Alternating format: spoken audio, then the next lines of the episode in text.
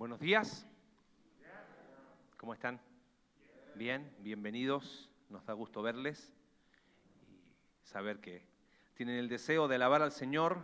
Qué hermosa canción, ¿no? Era el Evangelio resumido recién. No sé si fue tu caso, pero pensé en, cuando pude entender el Evangelio y, cómo se cae una venda de los ojos cuando uno puede realmente comprender el, Evangelio que hizo la diferencia en, en nuestras vidas y la sigue haciendo. Hemos estado estudiando la vida del profeta Elías, ¿no? En nuestro contexto mayor tiene que ver con estos centinelas espirituales que tenían la responsabilidad de hablar al pueblo de Dios, ¿no? Y, Elías junto a Eliseo son los profetas, le llamamos los profetas de la verdad, porque son aquellos hombres que se levantaron eh, en el quizás momento más oscuro, ¿ok? Vamos a ver casi todos los profetas, ¿ok? Y algunos vamos a dedicar más tiempo, otros menos, pero te vas a dar cuenta cómo el discurso empieza a ser cada vez más fuerte, pero acá hay algo que, que uno tiene que ir viendo. Vimos cómo Elías ¿Te acuerdas? De la nada aparece ante Acab y le dice, no va a llover, Baal no es Dios. Y lo mandan después, ¿te acuerdas? Al arroyo de Kerit, donde llegan los cuervos, y después a Sarepta de Sidón, del otro lado. Y después viene el Monte Carmelo que nos habló Alex. Y aprendimos el domingo pasado que la verdad de Dios es verdad o en la cima de la montaña como en el profundo valle. Y sigue siendo verdad de Dios. Pero, ¿dónde encontramos a Elías ahora? ¿Alguien ha estado en alguna cueva alguna vez? ¿Sí? ¿Te has metido alguna vez en alguna cueva así? Una vez me pasó viajando entre Orizaba y Veracruz, unos, una iglesia que me había invitado, unos, los jóvenes me dijeron, tenemos una actividad, y claro, como era el predicador invitado, vamos. Pero el tema es que yo no era joven, ¿ok? Entonces fui con ellos, que caminar un montón y nos metimos a unas cuevas que dije, wow, y esto no había luz, o sea, no había absolutamente nada, salí lleno de barro porque no se veía nada. Si has estado en una cueva, uno pierde muchas cosas, pero una de las cosas que más pierde es perspectiva. No sabes si vas subiendo, no sabes si vas bajando, no sabes si vas entrando, si vas saliendo, y de repente, uy, ya salimos, ¿en, qué momento? Es como que uno pierde el enfoque, pierde perspectiva. Elías está en una cueva. ¿Y sabes qué pierde Elías? Pierde perspectiva.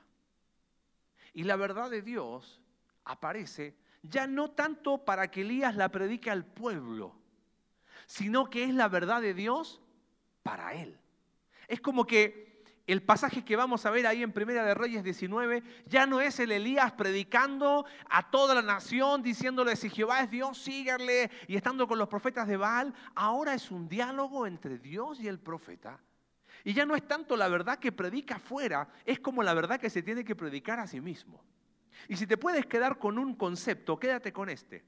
La verdad de Dios siempre corrige nuestra perspectiva. La verdad de Dios siempre corrige nuestra perspectiva. Y no necesariamente porque sea mala, sino porque ninguno está del otro lado diciendo, ya lo sé todo, ya aprendí todo, ya vengo de vuelta en la vida. Es un constante aprendizaje. Entonces la verdad de Dios aparece en nuestra vida para ir corrigiendo esa perspectiva. Ya te di el contexto. Eh, Elías, iba a decir David, ya se me están cruzando las personas que Elías viene bajando, está en el valle, está desanimado, está decepcionado, está deprimido y hace lo único que podía hacer. ¿Te acuerdas que vimos el domingo pasado? Caminar. Ahora, acompáñame allá a Primera de Reyes 19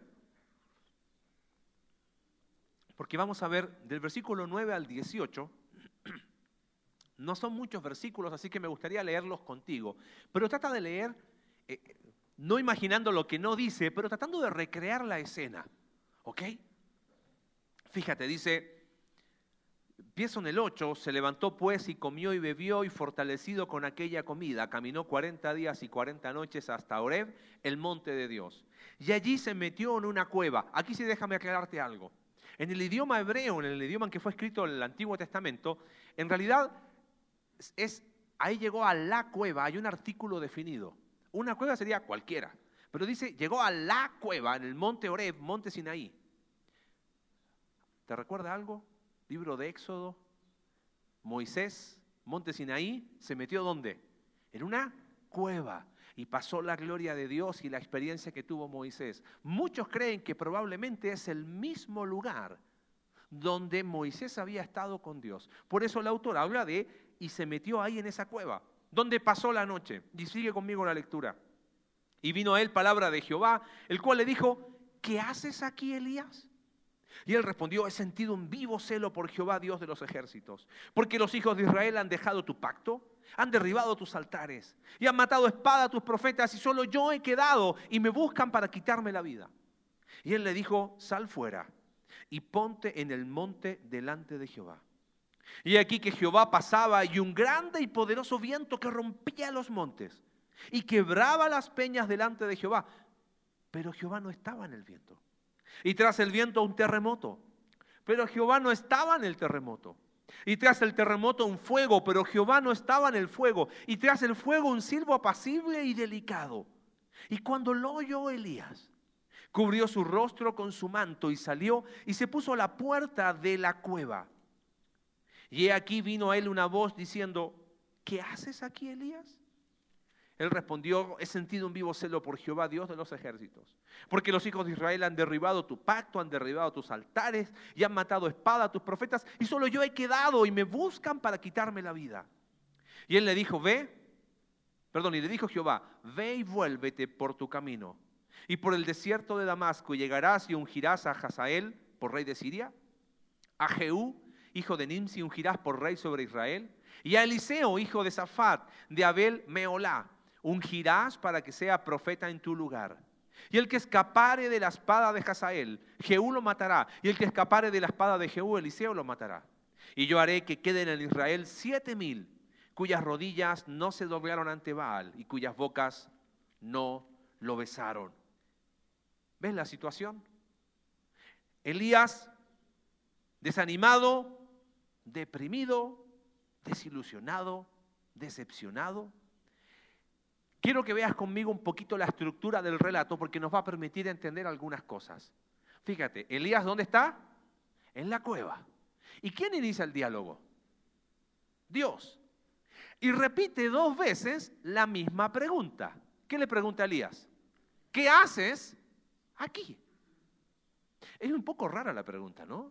Es como que vivimos 10 años en Argentina y había una forma de hacer ciertas preguntas y era colocando la mano así como, ¿qué estás haciendo? O sea, ya eso le añadía un plus a tu pregunta, ¿no? Es como que Dios le está diciendo, ¿qué estás haciendo acá? Es como raro que Dios le pregunte eso a Elías. Primera cosa que nos llama la atención. ¿Y se lo pregunta cuántas veces? Dos. Ahora, la respuesta de Elías es igual las dos veces. ¿Te diste cuenta? He sentido un vivo celo por Jehová. Y, porque, eh, fíjate, dice ahí versículo 9, eh, los hijos de Israel han dejado tu pacto, derribaron tus altares, han matado a los profetas y solo, solo yo he quedado.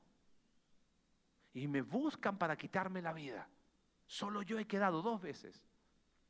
Ahora fíjate, pregunta a Dios, responde quién? Elías, y después vuelve a hablar Dios.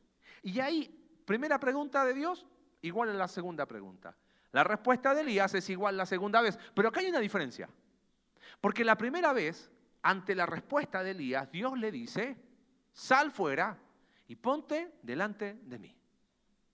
Pero la segunda vez no le dice eso. Su respuesta, la de Dios, en el versículo 10 y 15, en el 15, es un poco rara. Porque es como que Dios le dice, hey, párate y ponte a hacer lo que tengas que hacer. Punto. Fin de la historia. ¿Cómo resumiríamos en una frase lo que hace Dios con Elías? Permíteme aquí proponerte algo. Yo creo que lo que hace Dios es una amorosa corrección. Porque la verdad de Dios hace eso en nuestra vida. Corrige muchas cosas, pero específicamente corrige nuestra perspectiva. Y lo que hace Dios con Elías es hacer una amorosa corrección, así se llama la predicación de hoy. Si la verdad de Dios siempre corrige nuestra perspectiva, ¿qué cosas fue corrigiendo Dios o la verdad de Dios en la vida de Elías? Fíjate, acompáñame a ver la primera. Versículo 9 y 10. ¿Sabes? La verdad de Dios corrigió la perspectiva de las circunstancias. Y, quiero ir un poquito más profundo hoy. Y lo que no alcancemos a ver acá, lo vamos a ver en los grupos Conexión. Ya sabes, tú te lo pierdes si no te sumas, ¿ok? Porque la pregunta de Dios tiene un sentido muy claro. ¿Qué estás haciendo acá? Como tengo muchos alumnos, hay muchos alumnos de la escuela bíblica, ok, nos vemos el miércoles, acuérdense, ya hay algunos que el miércoles no estaban, así que animen a los que no vinieron para que no se la pierdan este miércoles. Busquen la mayoría de las traducciones en español, cómo traducían esta pregunta, ¿qué haces aquí? Adivina cómo se traducía. Exactamente igual. Todas apuntan a lo mismo. ¿Qué haces aquí, Elías? ¿Qué estás haciendo? Ahora, quiero que, que entiendas el sentido que hay detrás. Mira, Dios le ¿quién le pidió a Elías que vaya ante Acab? Dios, ¿correcto? Después, ¿quién le dice que vaya al arroyo de Kerit? Dios. ¿Quién le dice que va a ser alimentado por cuervos? Dios. ¿Quién le dice ahora, después, anda a Sarepta de Sidón? Dios. ¿Quién le dice después de tres años y medio, vuelve a estar ante Acab? Dios. ¿Quién le dice al monte Carmelo? Dios. ¿Y quién le dijo que fuera a Oreb, monte de Dios? Llegó solito. Por eso Dios le pregunta, ¿qué estás haciendo acá? Es como que Dios le está diciendo, yo no te dije que vinieras acá. ¿Qué hay quizás detrás de esto? Muchos comentaristas creen que Elías estaba decepcionado por lo que pasó en el Carmelo. Porque ¿qué pasó? Sí, vive Jehová, pero después de eso, nada más. Fue puro entusiasmo del momento. Y probablemente Elías, decepcionado, va al monte Oreb y es como, ¿te acuerdas cuando vimos Job? Es como que, hey, Dios, vengo a hablar contigo. Algo no anda bien, me parece que te equivocaste en, lo que habías planeado. ¿eh? Hay un dejo de queja en Elías diciendo, hey, he sentido un vivo celo por Jehová. Esa, esa expresión he sentido un vivo celo por Jehová comunica algo muy interesante. Es como, es como que a mí me importan más tus cosas, ¿entiendes? Porque creo que acá lo que hace Dios es corregir perspectiva de las circunstancias, porque la respuesta de Dios es sal fuera. Y fíjate lo que dice el verso 11, sal fuera y ponte en el monte delante de Jehová. Uno dice, oye, si dice sal, obviamente que sal fuera. Es un énfasis, por eso hay una redundancia. Las redundancias se usan para énfasis. Sale de ahí, ese no es tu lugar. ¿En qué sentido corrige Dios la perspectiva de las circunstancias? Creo que está muy asociado a esto, a la valoración que nosotros hacemos de las circunstancias. Mira, hay personas que dicen, no, no mires tus circunstancias alrededor, mira a quién, a Dios. Te hago una pregunta, ¿podemos ignorar las circunstancias en las que vivimos? No. No vivimos en, en el éter, en el espacio. Tenemos circunstancias que nos rodean, algunas comunes entre todos y otras muy particulares. Cada uno vive una realidad muy distinta, con circunstancias alrededor complejas, profundas, muchas de esas dolorosas. Por eso hay decepción, hay desánimo, hay desilusión. Nos sentimos a veces que, estamos por tirar la toalla. No es lo que Dios no le dice, Elías, mira el vaso medio lleno. No, te das cuenta, no está hablando de autoayuda. Es ponlo en balanza.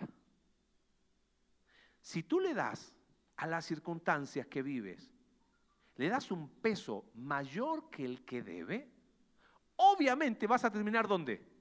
En una cueva. ¿Contra qué coloco en la balanza las circunstancias? Con la persona de Dios, con la verdad de Dios. Y cuando las pongo ahí, ah, mi perspectiva cambia. Cuando nosotros vemos las circunstancias y le damos un valor que no tiene, tomamos decisiones equivocadas. Elías consideró que la amenaza de Jezabel era razón suficiente para meterse en la cueva. ¿Quién lo metió en la cueva? ¿Dios?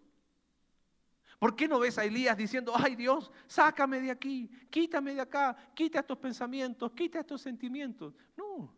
¿Qué le dice Dios? Sale hombre de ahí. Yo no te metí, yo no te dije que te metieras ahí. Tú te metiste solo. Pero ¿por qué se metió solo ahí? Porque valoró las circunstancias de una manera distorsionada. Por eso la verdad de Dios corrigió su perspectiva. A veces ponemos en la balanza experiencias dolorosas que vivimos y decimos, no, es que no. Y todo se trata de, de mi pasado, de lo que yo sufrí, de lo que me hicieron, de lo que aquí, de lo que allá. Otros ponen economía. Y está todo bien, pero pesa tanto la economía que es como que la verdad de Dios queda a un lado. Y después nos preguntamos en qué momento tomé ciertas decisiones. En el momento en que empecé a valorar mis circunstancias de una manera equivocada. Y, y digo, mira, todos tienen novia, todos tienen novio, menos quién. Tipo Elías, ¿no? Y solo yo he quedado, ¿no? Entonces mira las circunstancias y ¿qué hace? Pésimas decisiones. ¿Y en qué momento tomaste esa decisión? ¿En qué momento hiciste lo que dijiste que nunca ibas a hacer? En el momento en que pusiste en la balanza circunstancias y le diste un valor que no tenían. Sabes, yo creo que acá hay una lección preciosa. ¿Sabes qué es lo más hermoso? Que Dios no llega a decirle, hey Elías, deberías sentir vergüenza de ti, hombre, sale de ahí, cobarde. No lo dijo así. ¿Qué le dijo Dios? Sal fuera y ponte delante de quién? Elías, aquí estoy, hombre. ¿Por qué estás mirando a Jezabel? Mírame a mí. Acá estoy. Por eso es una amorosa corrección. ¿Te das cuenta? Es amorosa. Aquí hay un par de lecciones que creo que tenemos que, que bajar a nuestra realidad. Tenemos que evaluar nuestras circunstancias a la luz de la verdad de Dios. Quizás al filtrarlas a la luz de nuestra verdad es donde se nos viene abajo todo, ¿no? Si sumado a las circunstancias hay un componente emocional, frustración, enojo, desilusión, ¡ah! o mucha euforia, entusiasmo, wow, cantamos recién precioso. Y te digo, a mí me encanta alabar al Señor. Pero si nos quedamos con eso y, eso es toda nuestra profundidad de cristianismo, está muy difícil. Porque después del Monte Carmelo, ¿qué vino?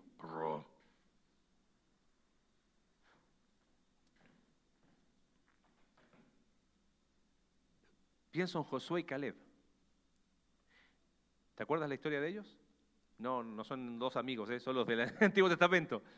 Las circunstancias, cuando ellos fueron a ver tierra prometida, es que había gigantes. Ellos no llegaron con un discurso de autoayuda, no, no son gigantes, para nosotros son pequeños. No, dijeron, son gigantes y son tremendos. En ningún momento distorsionaron la realidad. Solo que pusieron en la balanza a los gigantes y en el otro lado de la balanza pusieron a Dios y dijeron, le entramos. Esta semana, eh, viste cuando a veces uno escribe para animar a alguien y uno termina siendo animado. Hablaba con Patti Guerrero, oramos por ella en noviembre, si no me equivoco, fin de noviembre, cuando estaba por empezar su tratamiento de quimioterapia. Ya lleva tres, esta semana es la cuarta y me dice, no, los médicos están sorprendidos de cómo el tumor prácticamente es muy pequeño y ha sido saber que Dios usa a los médicos y lo que no tiene explicación es lo que hace Él. Ahora yo pensaba, yo escribiendo para animar y terminé animado, porque una mujer puso sus circunstancias diciendo, estoy en una enfermedad muy complicada y doy gloria a Dios por lo que Él está haciendo. Y me dijo, compártelo con la iglesia y dale las gracias por sus oraciones. Y a veces nosotros ponemos mucho menos en la balanza y queremos tirar la toalla. El día de ayer, eh, hace, bueno, hace un par de semanas ya, si ahí podemos mostrar las fotos, no sé si se acuerdan que en algún momento eh, empezaron a ir al hospital algunos hermanos de la iglesia a llevar desayunos y compartir el Evangelio. Obviamente, por razones por todos conocidas, eso se cortó. Pero ahí llegó Joel y Tony. Me dice, algo tenemos que hacer. Dale, ¿qué podemos hacer? Me dice, mira, supe por mi hija que, que va a otra iglesia que llevaron desayunos a los funcionarios del hospital. ¿Y si hacemos lo mismo? Dale, y compartimos el... A lo mejor no va a haber oportunidad de tener tanto diálogo, pero dale, ponemos folletos, ponemos información de la iglesia y a través de otra hermana de la iglesia hizo el contacto. El día de ayer eran cuatro o cinco personas que fueron, ¿no? No podían ir más, no hubo mucha oportunidad de diálogo, pero se sembró. Ahora, ¿qué es eso? Es poner en la balanza circunstancias y decir, tengo todas las razones para no hacer nada. Pero cuando lo pongo con la persona de Dios, decimos, ¿sabes qué, Señor? Vamos a llevar tu palabra donde se necesita ser llevada. Ah, pero es que es súper fácil decirlo. El tema es hacerlo. A lo mejor es muy difícil que vayamos todos. Pero me comentaban quiénes fueron, que hay puertas abiertas como para volver. Y que hubo, a lo mejor hubo algunos que por razones obvias ni se acercaron, pero otros funcionarios sí bajaron. Y quizás podemos, Dios mediante, seguir sembrando la semilla. ¿Ves? La circunstancia es la misma para todos. Pero algunos decidieron decir es una oportunidad para compartir el Evangelio. ¿Ves? La verdad de Dios siempre termina corrigiendo nuestra perspectiva. Vamos a hablar de eso en la, semana en los grupos Conexión. ¿Qué, ¿Qué revela mi desánimo? ¿Revela mi escala de valores? ¿No será que al poner en la balanza ciertas cosas le doy más valor del que tienen? Y quizás coloco en la balanza otras cosas y le doy menos valor de lo que tiene. Como iglesia vamos a cumplir 10 años. ¿Sabían o no? Este es el décimo año. A ver. Uh, bien, gracias. ¿Podemos, ese fue de práctica. Cumplimos 10 años. No tengo idea de lo que vamos a hacer. Porque ¿qué sacamos? Con agendar un montón de cosas. Y claro, nos encantaría tener la oportunidad de hacer el campamento que dijimos. Bueno, estamos trabajando en esa dirección. Si se da la oportunidad, bien. Y si no se da, la esperaremos. Pero Qué fácil es tener 10 años como iglesia y terminar dándole valor a cosas que a lo mejor diciendo esto pesa un kilo cuando en realidad son 100 gramos. Y por otro lado, las cosas que pesan un kilo, decir, nada, estas son 100 gramos. Nos pueden faltar muchas cosas, pero no puede faltar esto. Nos pueden faltar muchas cosas, pero no puede faltar el compartir el Evangelio a otros. Nos pueden faltar muchas cosas, pero no puede faltar el discipulado. ¿Qué estás colocando en la balanza? La perspectiva de las circunstancias. ¿Qué cosa más corrige la verdad de Dios? ¿Sabes qué? La perspectiva, en segundo lugar, del obrar de Dios. El relato lo leí recién y llama la atención que la respuesta de Elías tiene una segunda respuesta de Dios, sal de la cueva ponte delante de mí. Y viene lo que has escuchado muchas veces. Y vino un viento, me rompió peñas, y, pero Dios no estaba ahí. Y vino el terremoto, y Dios no estaba en el terremoto. Y vino el fuego, Dios no estaba en el fuego. Son muchos los, estudiosos que ven un paralelo increíble entre Elías y Moisés. Mira, lo, te lo explico rápido. Ambos, Elías y Moisés, van al monte de Dios, ¿correcto? Ambos hablan con Dios. Ambos se desaniman. Ambos le piden a Dios que le quite la vida. Después de lo que sucede ahí en, el desierto, en un momento Moisés dice, ¿sabes qué Dios? Quítame la vida. Ya está. Igual que Elías. Ambos, por ejemplo, dividen las aguas. Ambos reciben comida en el desierto. Alex nos explicó, ¿no? Estaba ahí y un ángel alimentó a Elías. Lo mismo que pasó con Moisés en el desierto. Eh, Moisés cuando muere, su cuerpo no aparece. Elías spoileo el próximo domingo, es arrebatado, no aparece su cuerpo. Ambos aparecen en Malaquías 4 y Nuevo Testamento, ambos aparecen en el monte de la transfiguración. De un lado Moisés y de un lado Elías. Muchos ven en eso el resumen del Antiguo Testamento, la ley y los profetas. Pero qué loco, a pesar de tantas similitudes, Dios obra con Moisés de una manera y Dios obra con Elías de otra manera. Algunos creen que probablemente Elías fue a la cueva a tratar de buscar esa misma experiencia que había tenido Moisés. Lee hoy en la tarde Éxodo 34, lee Éxodo 19. Cuando estaba ahí Jehová en el monte Sinaí, dice que había relámpagos y temblaba la tierra y humeaba.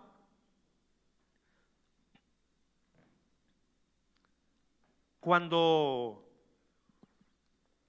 Moisés estuvo en la cueva después del becerro de oro.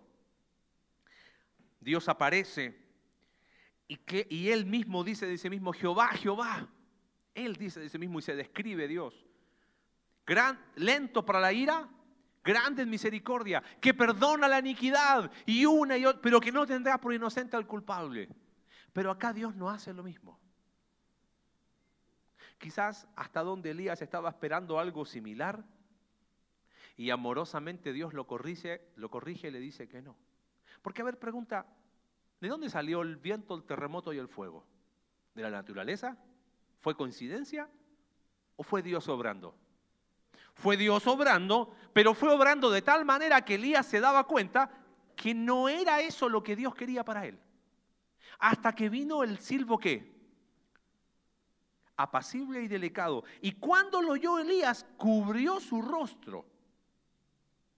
O sea, ahí se dio cuenta que Dios estaba ahí.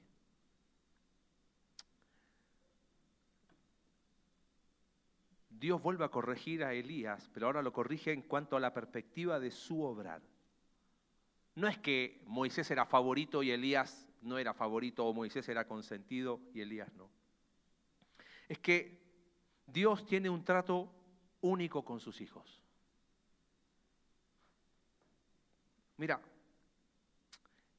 yo creo personalmente que de alguna forma implícita Elías se estaba comparando con Moisés. Dale Dios, dale, acá estoy. Quiero verte así como estuviste con Moisés, quiero verte. Y de repente, ni viento, ni terremoto, ni fuego. Y de la forma más extraña aparece Dios. Un silbo delicado y apacible. ¿Qué, ¿Qué, lección hay detrás de eso? Mira, yo creo que en primer lugar, además de que nosotros nos comparamos, fíjate cómo nos comparamos. Sí, yo sé que hay problemas, pero como los míos, no. Nadie ha sufrido como qué? Como yo. Nadie ha pasado el dolor, nadie me comprende, todo lo que hacemos todos nosotros, ¿no? A veces hasta creemos inconscientemente que Dios nos debe algo. Y esperamos toda la vida que Dios se manifieste y haga su milagro para que me saque de la cueva en donde estoy. ¿Correcto? Y Señor, y clavamos y quiero que... Porque mira, en el fondo del corazón, a ver si me captas, todos esperamos el milagro, ¿sí o no? Que de último momento revisé mi cuenta y tenía más del triple de dinero, ¡wow! ¡Buenísimo! ¿No? Y que de forma milagrosa eh, la relación con mi familia mejorara y que de forma milagrosa eh, pudiésemos terminar de pagar la casa y que de forma milagrosa todos queremos viento, terremoto y qué? Fuego. Todos siempre queremos lo espectacular. Uh, como, ¿Viste cómo Dios obró? ¡Wow! Porque Dios, y, y, sacamos versículos fuera de contexto, porque Jesucristo es el mismo que hoy, ayer y por los siglos. Entonces, si lo hizo ayer, lo tiene que hacer hoy. Y ahí tienes a Elías diciéndole a Dios, aquí estoy. Y Dios le dice, qué bueno. Pero no estoy ni en el viento, ni en el terremoto, ni en el fuego.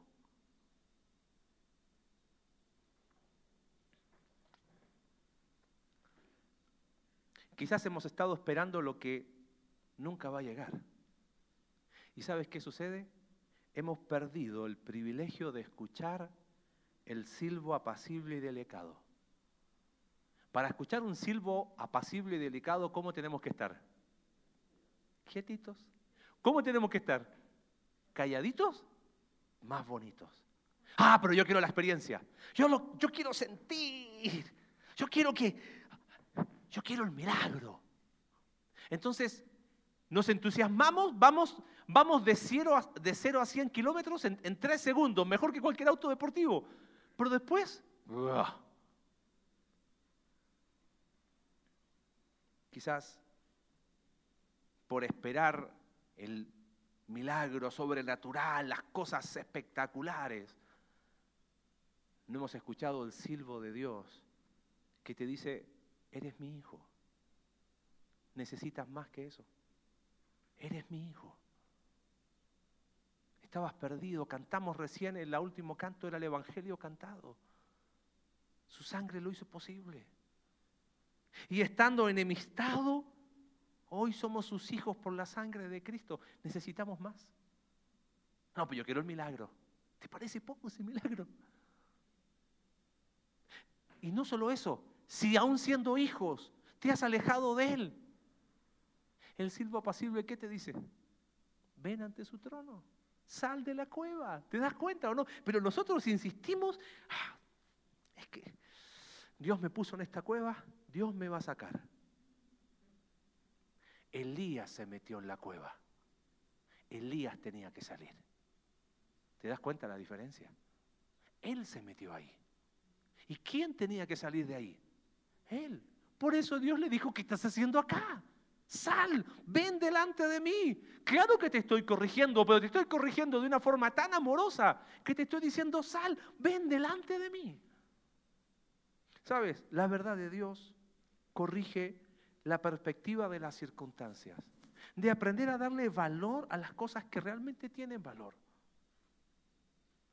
La verdad de Dios corrige la perspectiva de su obrar. Quizás has estado la vida esperando el viento, el terremoto y el fuego. Y el cielo apacible ahí está.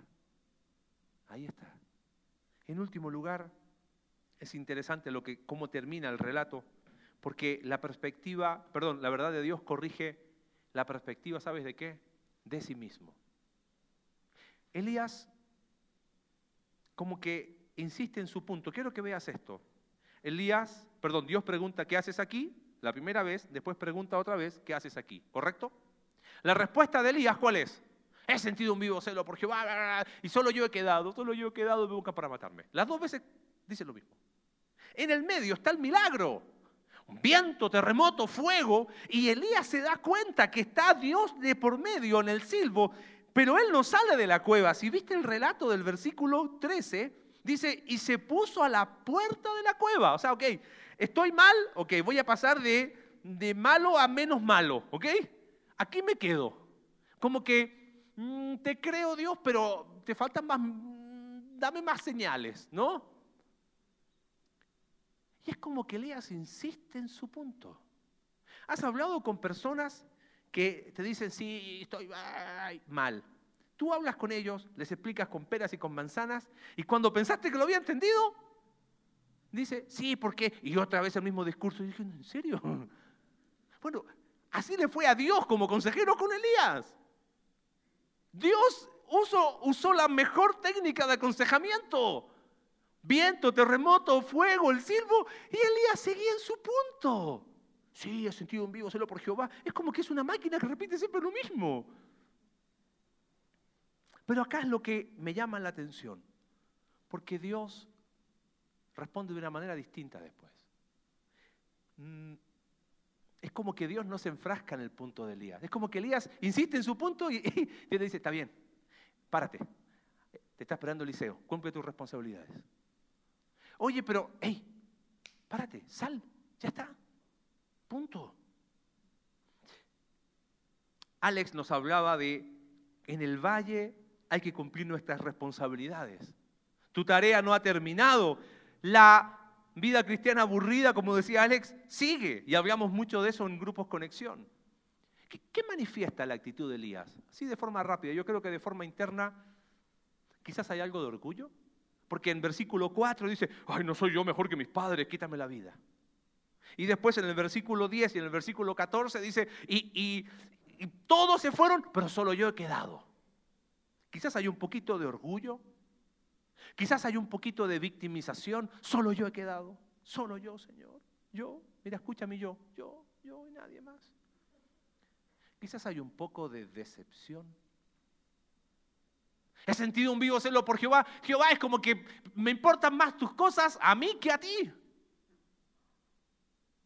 Quizás hay expectativas no cumplidas, cosas que son muy comunes a nosotros, ¿no? Y de forma externa hay algo que me llama la atención.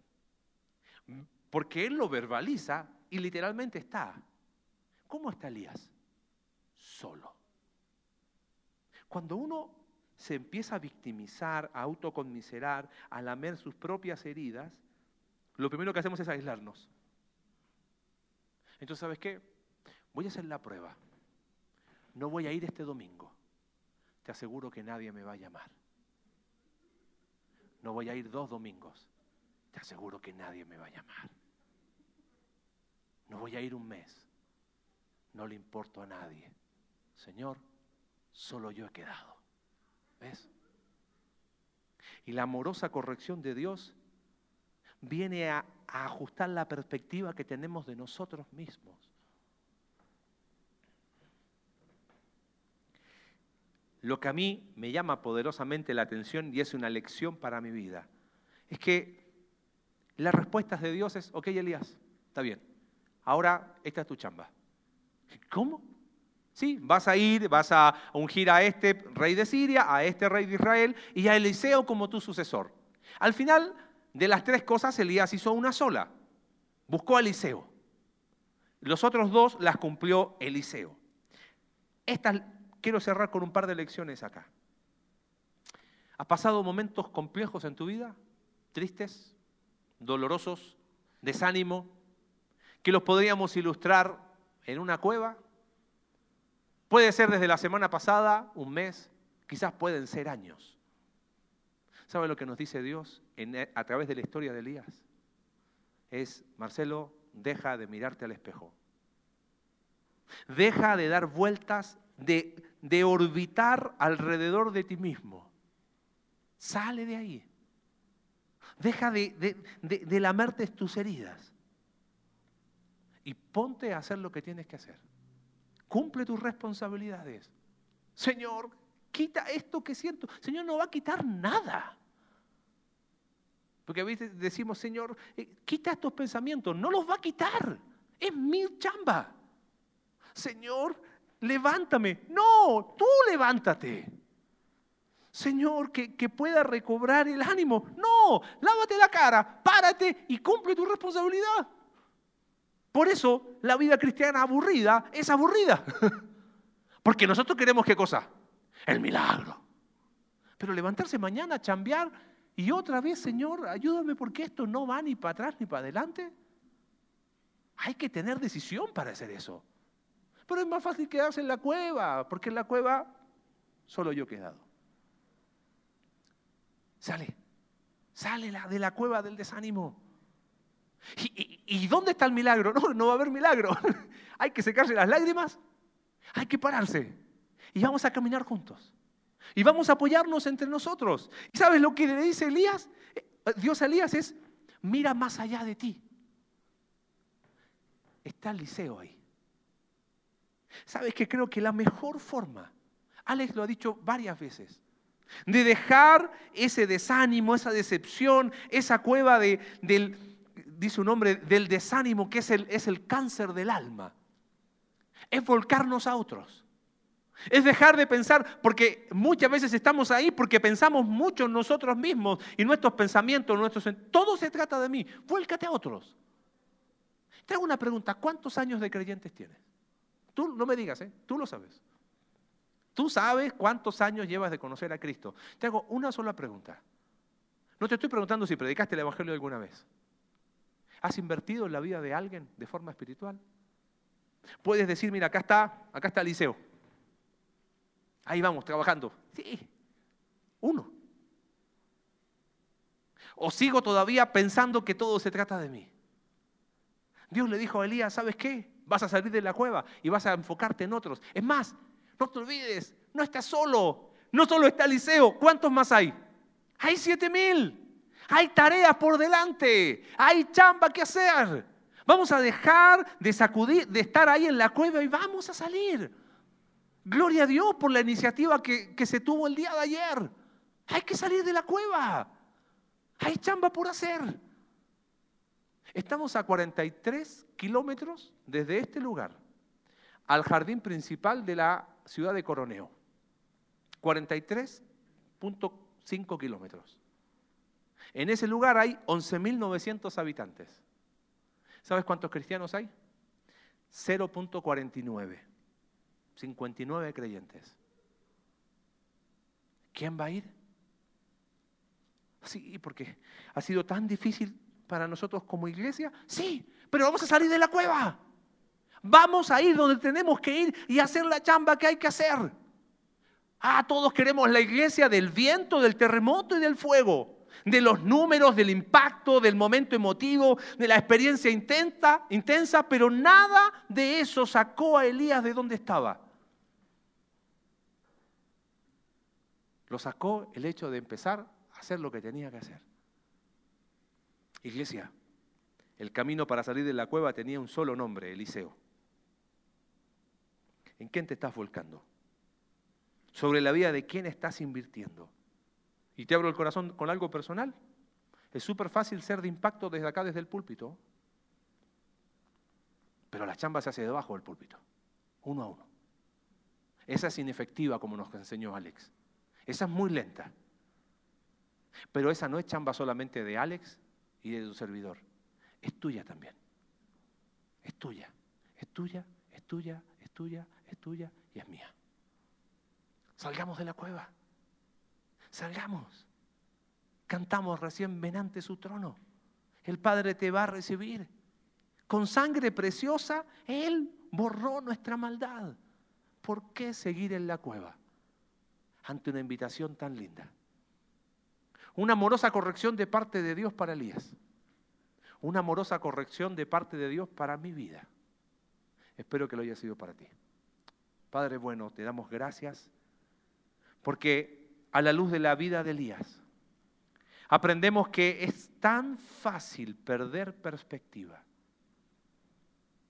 de forma personal y como iglesia, de quedarnos en una cueva de la autoconmiseración, del desánimo, de la decepción, del dolor, de la depresión, del no tener ganas de creer que somos simplemente lo que sentimos en ese momento. Pero gracias porque así como amorosamente tomaste a Elías, hoy tomas nuestras vidas para corregir nuestra perspectiva. Ayúdanos, Señor, a entender que las circunstancias alrededor están, son una realidad. Ayúdanos a darles el peso y el valor que realmente tienen a la luz de tu persona. Señor, ayúdanos a entender que tú obras de una manera única con cada uno de tus hijos.